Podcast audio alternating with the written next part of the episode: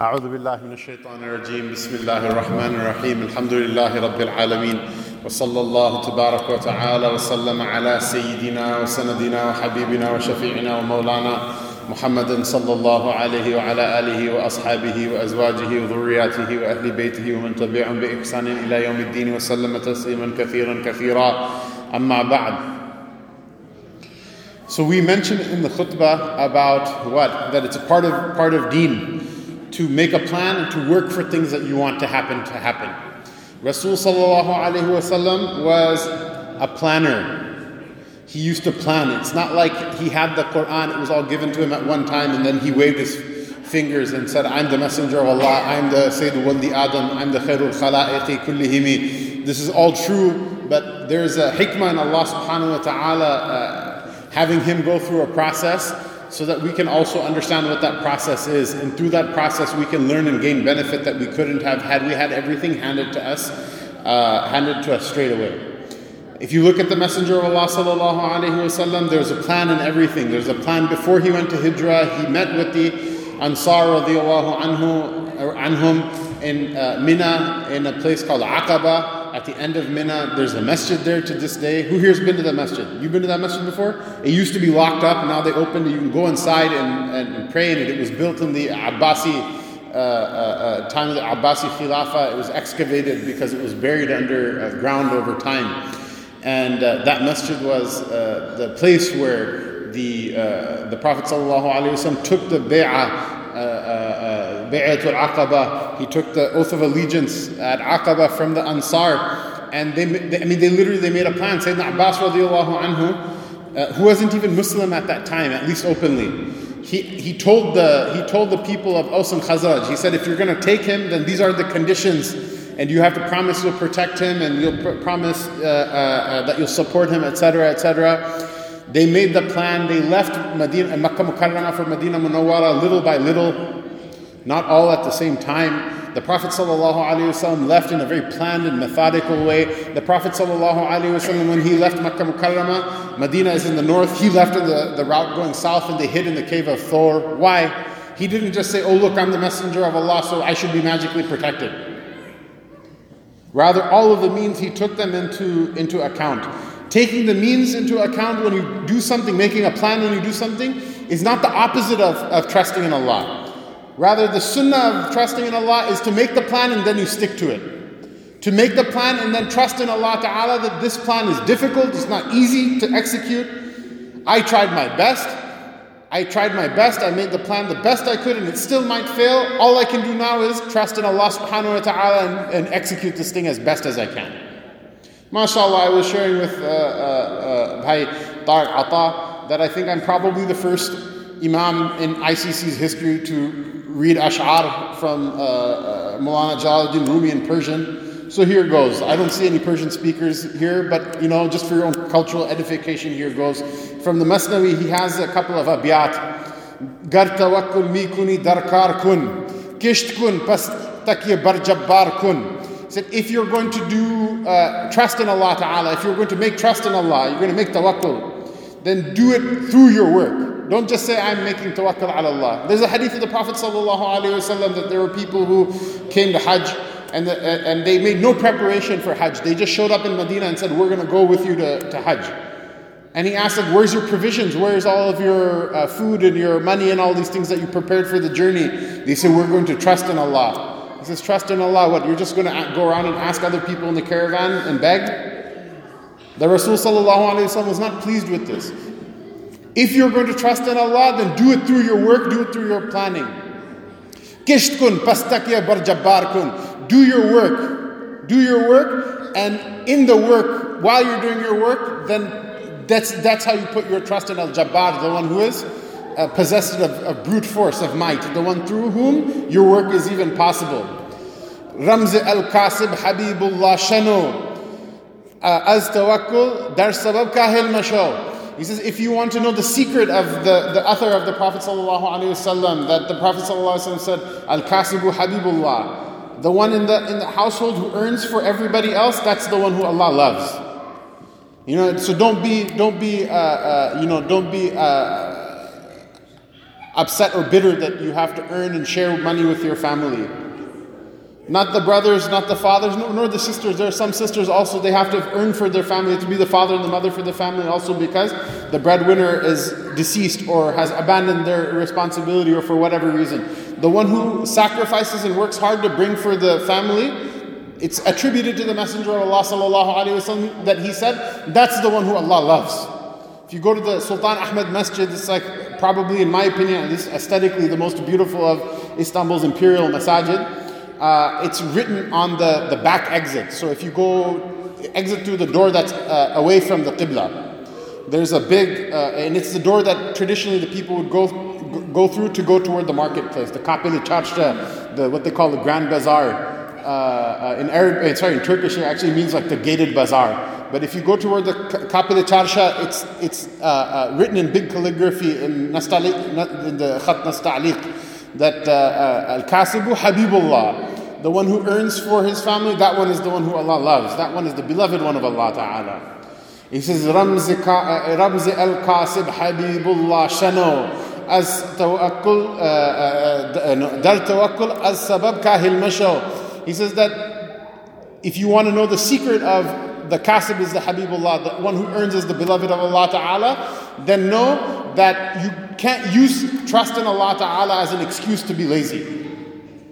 You cannot use it, right? Kahil, like in Arabic, it means like being old, like being like weak and tired. That's, you can't use that I'm trusting in Allah Ta'ala to show your weakness and your laziness in front of people.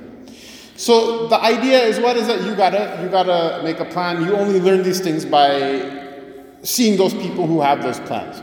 From amongst our mashaykh, rahimahumullah tabarak wa ta'ala, Maulana Ashraf Ali Tanwi, rahimahullah tabarak wa ta'ala, it said that his schedule was so meticulously kept that even if you wanted to shake hands with him, it's not that he wouldn't shake hands or meet with people, you had to have it written into the schedule.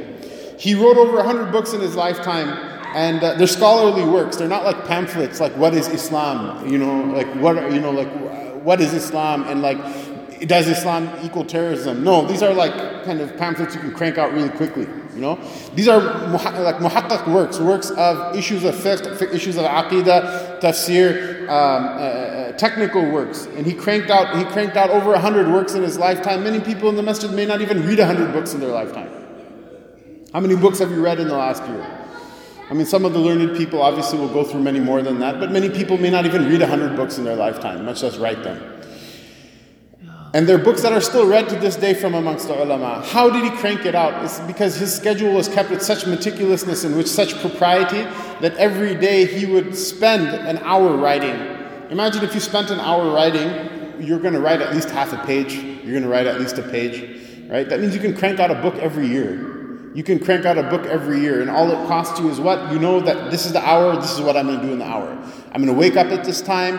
I'm going to not use my Facebook, not use my Twitter, not watch TV, Netflix, cat videos on YouTube, etc., etc. It was easier, like when we were your guys' age, it was easier because all of these distractions weren't there, and there's only a certain limited amount of channels that you could watch on TV, and like there were most of the hours of the day, they were just playing like reruns from the 60s or whatever, and there's only so many times you can watch MASH in the day. It still was a distraction.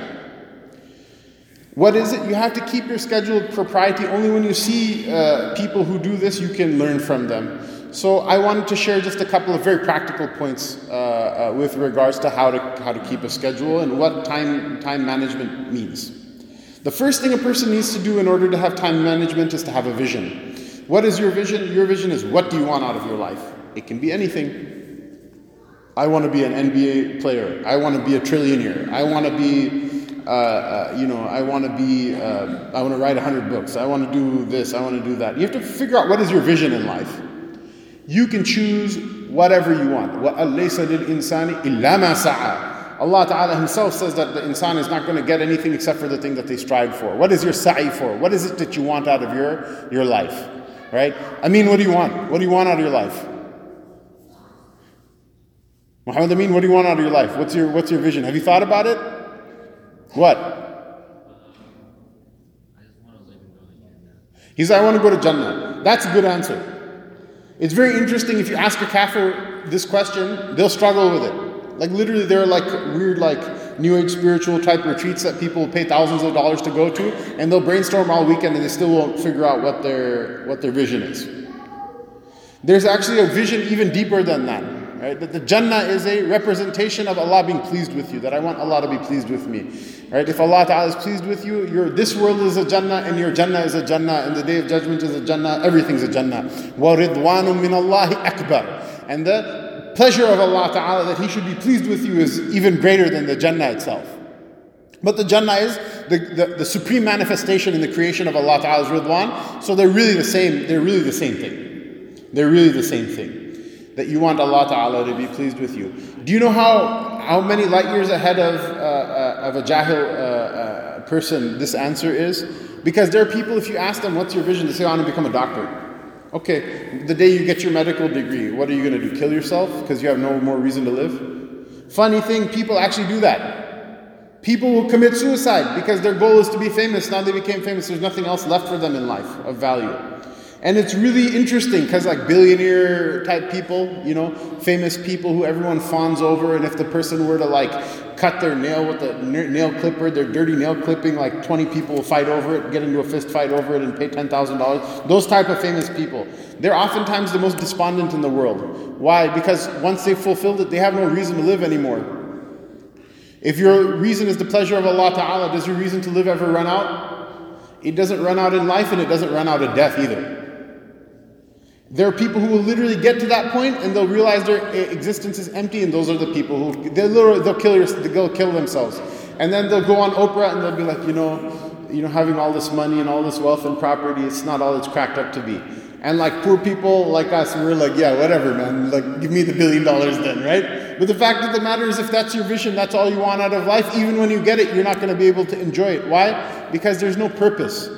There's no purpose. Having no purpose in life is the most painful thing in the world. It's more painful than disease. It's more painful than poverty. It's more painful than sickness and injury. It's more painful than anything in the world. If a person has a reason to live, they will cope with great amounts of pain. If a person has no reason to live, even a small amount of pain is going to make them go despondent. So the first thing you have to do is know what's your vision. Your vision can be anything. If you want to be a billionaire, trillionaire, whatever it is you want to have as your vision, you have to know what your vision is. And that's something that's completely abstract. It doesn't require negotiation with reality at all. Afterward, once you know what your vision is, then what happens is that you have to develop what they call a strategic plan. The strategy, the strategic plan is different than the vision. The strategic plan is very practical. The strategic plan is what? Okay, what is this vision? How long will it take me to get to this vision, to fulfill this vision? Do I have enough time to be able to do it? Will I survive that long in order to be able to do it? If it will take 200 years to complete, you know, I have to find someone to carry it on after I'm done in order to complete it, you know.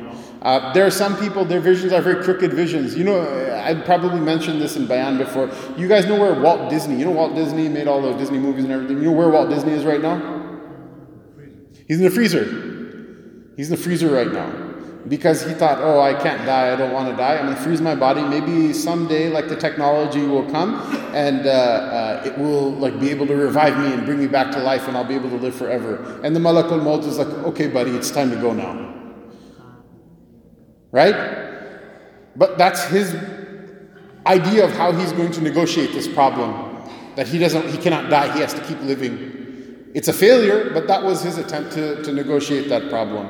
Your strategic plan will involve you knowing what you want out of your life, how long you think it should take for you to execute your vision. And if it takes 20 years or 40 years or 70 years to execute your vision, then based on what that estimate of how long it will take to execute, you will then be able to chart out how much, like, what your goals are, what the mileposts are, in the time that it takes for you to get from where you are right now to where obtaining your vision is. So, for example, if you want to get to Jannah, then a person will think, like, how am I going to get there, right? First you have to have Iman and keep it. Then you have to do a bunch of good deeds. There's a number of routes that will take you there, okay? If you're not the most intelligent person in the world, then becoming like Shaykh al-Hadith or like the Mufti of the Republic is probably not the route you're going to take in order to have Allah be pleased with you. If your body is strong, you can be a mujahid fi sabilillah. If your body is strong, you can do service in the masjid and you can serve the people who need service. If you have good business sense, you can run your business and you can give large amounts of money in sadaqah and build a masjid, etc. If you're a person who's like a gifted like negotiator or talker, you know, you can say that I'm going to go make da'wah to people and bring them into the deen. You're going to look at the tools that you have, decide which route you're going to use as a means to obtain that end, and then you chart your goals in the middle, right? So if you want to become a scholar, of the deen and serve the deen through ilm, then that means that, you know, the next 7 years, 10 years should be spent studying. If you want to become a da'i and call the people to the deen, you may not need to know all of the ahkam of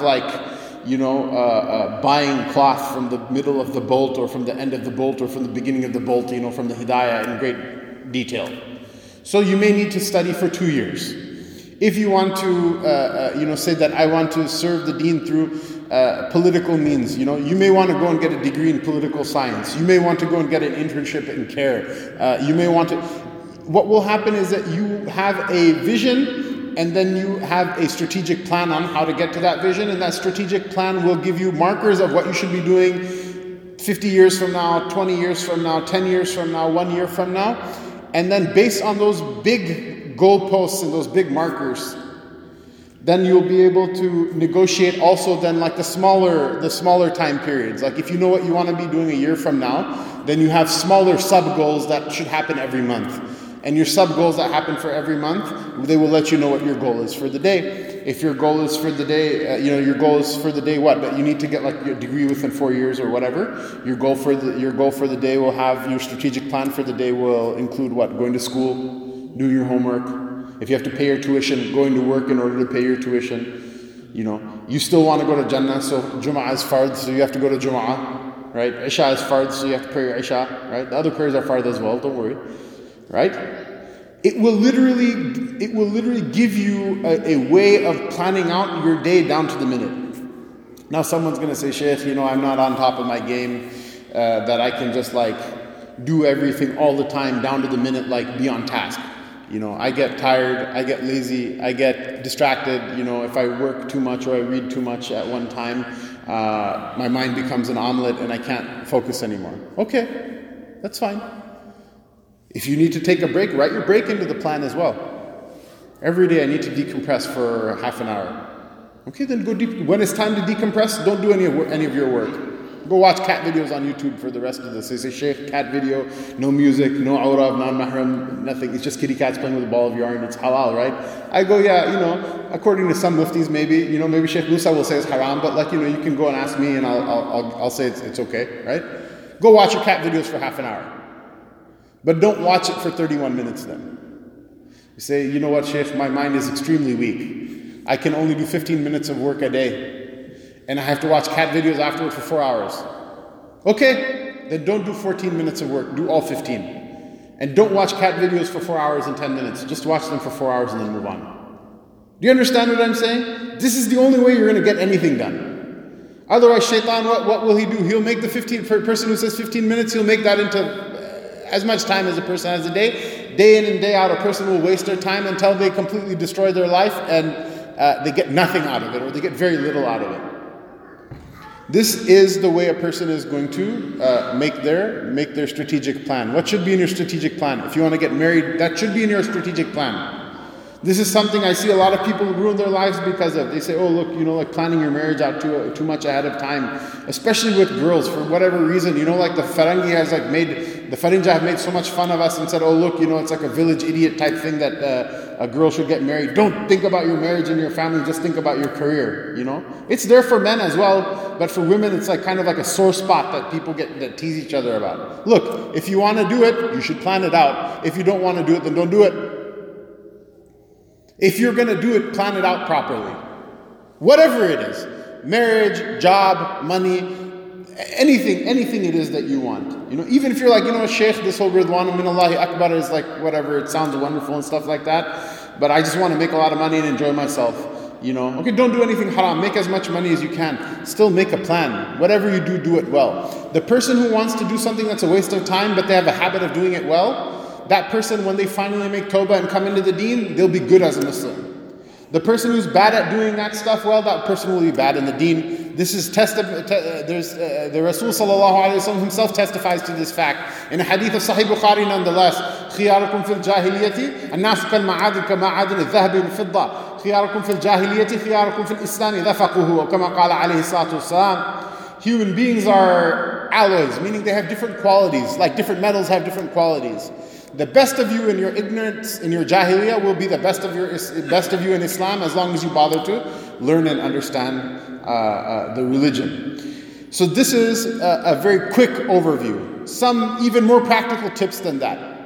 Because I think a lot of people get the idea, if you have more questions you can ask afterward, but you get the idea of what mode of thinking you should be in if you want to ever achieve anything in your life.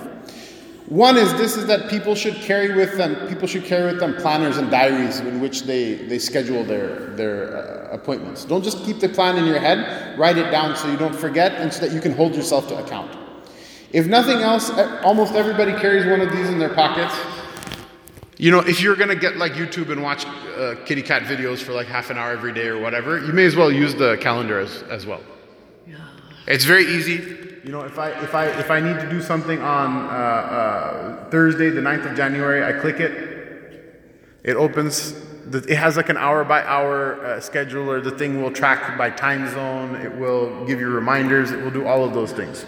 If you're going to end up doing all the other stuff and like getting into fights with people on social media and like watching what somebody else ate for dinner on Instagram like 2 weeks ago and all that other stuff that's a waste of time, you may as well use the couple of things that are actually useful in the device. If you can carry around an old school like a diary that you write things in, when you write with your hand it engages the brain a little bit better, but if you know some people can't do that, it's too much to carry around with them, at least write your important things into your week. Have a time every week that you plan out the rest of the week. Have a time every night where you plan out tomorrow. I mean literally Allah Ta'ala, what did we say? Ya ayyuhalladhina amanu اتقوا الله ولتنظر نفس ما قدمت لغد واتقوا الله. Oh, you believe? Fear Allah, and let every soul look to what it prepared for tomorrow, and fear Allah. So it's okay. Take 5-10 minutes before you go to sleep at night, and think, or like the first thing when you wake up in the morning, and plan out what do you want to do in this day, and write it out, and keep that schedule religiously. The second thing is this: is don't let somebody else take your time. You give time if you want to. If you want to give someone your time, that's fine. Don't let them take your time that you're just floating around in their schedule. If there's a wedding and you want to go to that wedding for half an hour, go and leave after half an hour. If the food is served, if the food is not served, that's not your problem, that's their problem. If you know the food is going to be served late, then give the half an hour between 10:30 and 11 o'clock. If it's a wedding in Pakistan, it's probably more between 11:45 and 12:15 in the morning. Give the time you want to, schedule it, say you invited me, I accepted your invitation, give the time you want to, and then leave. Now someone might say, Shaykh, that's going to be really socially awkward. I say, okay, that's fine. You don't want to be socially awkward? I don't want to be socially awkward either, even though you guys may not believe me, I don't. However, the wish and the desire to please everybody else, is that a reason that I should waste my life? Yawm al-Qiyamah, when Allah Ta'ala said you did nothing with your life, what are you going to be like? Well, I just wanted to make everybody else happy. That is an answer that a lot of people in the hellfire will give. And don't think like, oh, I wanted to make everyone else happy because it's not my fault. It wasn't my choice. No, that itself is a choice. To give up, surrender the choice Allah gave you to do what is important with your life rather than to waste your life. That itself is a choice. You make that choice and then you have to abide by the consequences of that choice as well. And if you want to make that choice, that's fine. But don't abscond from the responsibility of what the repercussions of that choice are. Make the decision, do it. If you say half an hour is not enough to go to the wedding, okay, so I'm going to go to the wedding party for 6 hours. Go, have fun for the entire 6 hours, and then when you're done, leave. The thing is, when you have to write these things down and you look at them on paper, you all of a sudden become aware of what? Become aware of what you're doing with your life and where the inefficiencies lie and where the efficiencies lie. You might say, look, I'm giving 7 hours to something, 6 hours to something that doesn't bring me any benefit and it doesn't make me happy. Then cut it out. Or here's something that like I should, like people will do weird things like that. They'll give like a whole bunch of ridiculous time to people they don't like, and they won't spend time with their own children. They won't spend time with their own wives. They won't spend time with their own family members, with their parents, with the people that they love. They won't spend time in the house of Allah Ta'ala. A person will say on their tongue that these are the things I love, but your schedule will tell you who do you love, what do you serve. By putting it down on paper, you become aware of those things. And to be very frank with you, this is one thing I think that's really good about American culture, that most immigrant Muslims find alien when they come to this country, which is what people do what they want to do over here. Now, many people will do what they want to do in a very irresponsible way. So what will happen? Someone dyes their hair pink and gets like metal spikes surgically inserted into their skull, and they go to work the next day, and then the person's like, oh dude, what's that? And they're like, yeah, I got spikes put in. And they're like, oh man, I wouldn't do that if it was my choice, but if it makes you happy, you go ahead and do it. I support you. If pink hair spike dude can do that, then what's stopping you from memorizing the Quran? What's stopping you from learning fiqh? What's stopping you from learning tajweed? Bhai Usama is giving the halaqah for free anyway on Thursdays, right? Thursdays after Isha, right? It's there. What's stopping you from doing that? That's great. We're like, no, I expect this from you. I expect that from you. I expect this from you. I expect that from you. You should get married in a way that's based on other people's expectations. Your work and your career is based on other people's expectations. Your salat or lack of salat is based on other people's expectations. That I'm sitting with my cousins and none of them want to pray. So if I get up and pray, it'll be awkward in the majlis. So I'm just going to let it go and make qada when I get home at night and all these other things. We live for other people's expectations. And it's good to live for other people's expectations when those expectations are worth living for. But you have to make that choice, and you have to own that choice as well. If you say, my father is a pious man, and he expects me to not earn haram, that's a good expectation you should live up to. But you choose that. It's not just something that happens by the way, that you're going with the flow. Otherwise, again, many people end up in the hellfire just by what? Because of they're going with the flow. And this is what I meant when I said in the khutbah that if you don't have a plan of your own in your life, you're going to end up being a tool in somebody else's plan, a prop in somebody else's plan. Like the plastic in the plastic bottle, right? I have no interest in it. Right now I treat it with respect, but once I'm done with the water, I got what I wanted with it. What am I going to do? I'm going to crush it and throw it in the garbage can. Why? Because it means nothing to me. And there are people who have a plan, and you are like the plastic in the bottle to them. And you think you're doing them a favor or being friends with them, and you're not. They're just doing what they want to do. And what ends up happening is a person oh my God, that person's so horrible. They're not horrible. They had a plan with their life. You cannot blame them for that. They have an agenda in their life. You cannot blame them for that. If it's a bad agenda, Allah will punish them for it. Who made you serve them in their bad agenda? You also had a choice. And you waived your ability to fulfill that choice. That's your bad. You can't blame them for it. Even Shaitan himself will give a khutbah in the hellfire. Imagine that, right? Just like I stand up there and give khutbah, maybe it'll be 15 minutes in Arabic and 15 minutes in English. Who knows, right? Shaitan will وَلَا تُلُومُونِي وَلُومُوا أَنفُسَكُمْ. He said, don't blame me. Blame yourselves. I had no power over you. I just gave you a choice. And you chose to follow me, so don't blame me, blame yourselves. What is that? Why is that included in the Quran? Right? If you find out that somebody used you afterward when you die, yeah, if they were evil, that was bad on their part. Who put a chain in your neck and said that you have to go and serve these evil people? This is something that's so interesting, the deen has so much power in it. Zulm, you don't need an army in order to end it. All of these weird armies of communists and mulhideen and fulan sectarian zanadiqa and genocide groups and militias and this and that, all these weird groups that are ripping the Muslim world apart. What if every Muslim just woke up in the morning and said, you know what, I don't want to go to Jahannam in order to make some crazy warlord rich or powerful. I'm just not going to fight in his army. Why? Because I'm not going to be a prop in his plan. I have a plan of what I want from Allah subhanahu wa ta'ala. Then what? The entire enemy is defeated without having to raise a weapon.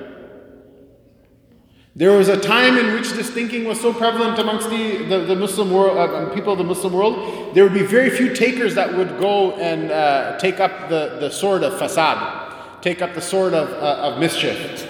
And the people who weren't mischief makers, the people of Islah, the people who were there to correct the ummah, they had power over those people so that when they fought them, they would overwhelm them. Now what is it? It's like the anbiya of old, where a nabi will make his da'wah and like amongst the entire qawm of 100,000 people, only 15, 20 people will support them. And all of them, you know, يَا لَيْتَ قَوْمِي يَعْلَمُونَ بِمَا غَفَرَ لِي رَبِّي وَجَعَلَنِي مِنَ الْمُكْرَمِينَ. That's it, they finish them. They finish them off because there's so few of them. But a person of intelligence should know that this system is like the most efficient and the best system of bringing Islah into the ummah. This is one reason why we don't put our trust in money. We don't say that the power of Islam is based in the heaviness of these pillars and how nice the dome is and how fancy the chandelier is. It's in what? It's in the thinking. If you can bring this thinking into people, right? It will make a revolution without having to fight a war. And when those things actually do go down, then they'll be tilted in the balance of Islah, in the balance of rectification. But it's hard. It's easier to go and fight a war. It's easier to go and kill somebody than it is to like change yourself and like force yourself to like watch half an hour of kitty cat videos instead of like 45 minutes. It's not easy. It's like really harsh on the nafs. People run away from it as if like the angel of death is chasing after them. But for the people who can do it, who can embrace it, there's a great revolution in it. There's a great barakah in it. I want to end with one thing, which is an observation I see in people who accept Islam or Muslims who go from non-practicing to practicing. That once they start praying 5 times a day, they start to freak out. And what is the freak out? They'll start to freak out and they'll say, Shaykh, I wasted all of my life. What do I do? Like, I wasted half of my life. I wasted all of my life. Why? Because a kafir doesn't care when he wakes up, doesn't care when he goes to sleep, doesn't care when he eats, when he drinks, right? Whereas if you have to constantly like think about the salat, you're like all of a sudden aware of like the passage of time. A kafir may sleep for like 14 hours straight and like not have a worry. Once you're aware of the flow of time, then what? It burns you. Even like 5 minutes that are wasted start to burn you. And even if you're not at that point yet, at least like, 4 or 5 hours cannot pass without a person remembering Allah Ta'ala. Whereas there are people in this world, some of them even are Muslims, hukman, that years will pass and they won't give a serious thought toward Allah subhanahu wa ta'ala. If they die, they'll have a janazah and we'll bury them in our graveyard. But years will pass and they won't remember Allah. They won't remember the Rasul sallallahu alayhi wa sallam, much as the salat and fasting and all of these things. وَلَا يَذْكُرُونَ اللَّهَ إِلَّا قَلِيلًا. Right? It's the sifah of the munafiqeen, that they remember Allah ta'ala not at all or very little. What is it? It's the barakah of being aware of the passage of time, being able to plan and manage your time properly. Allah subhanahu wa ta'ala give all of us tawfiq. I'm in need of this reminder more than anybody else is. We should talk about these things and remind ourselves of these things. We should consider it an honor. The person who manages their time well, we should look up to them. And the person who's wasting their time, a person should take a lesson from that person and fear that Allah ta'ala will afflict you with that punishment. Because it's worse than sickness. It's worse than poverty.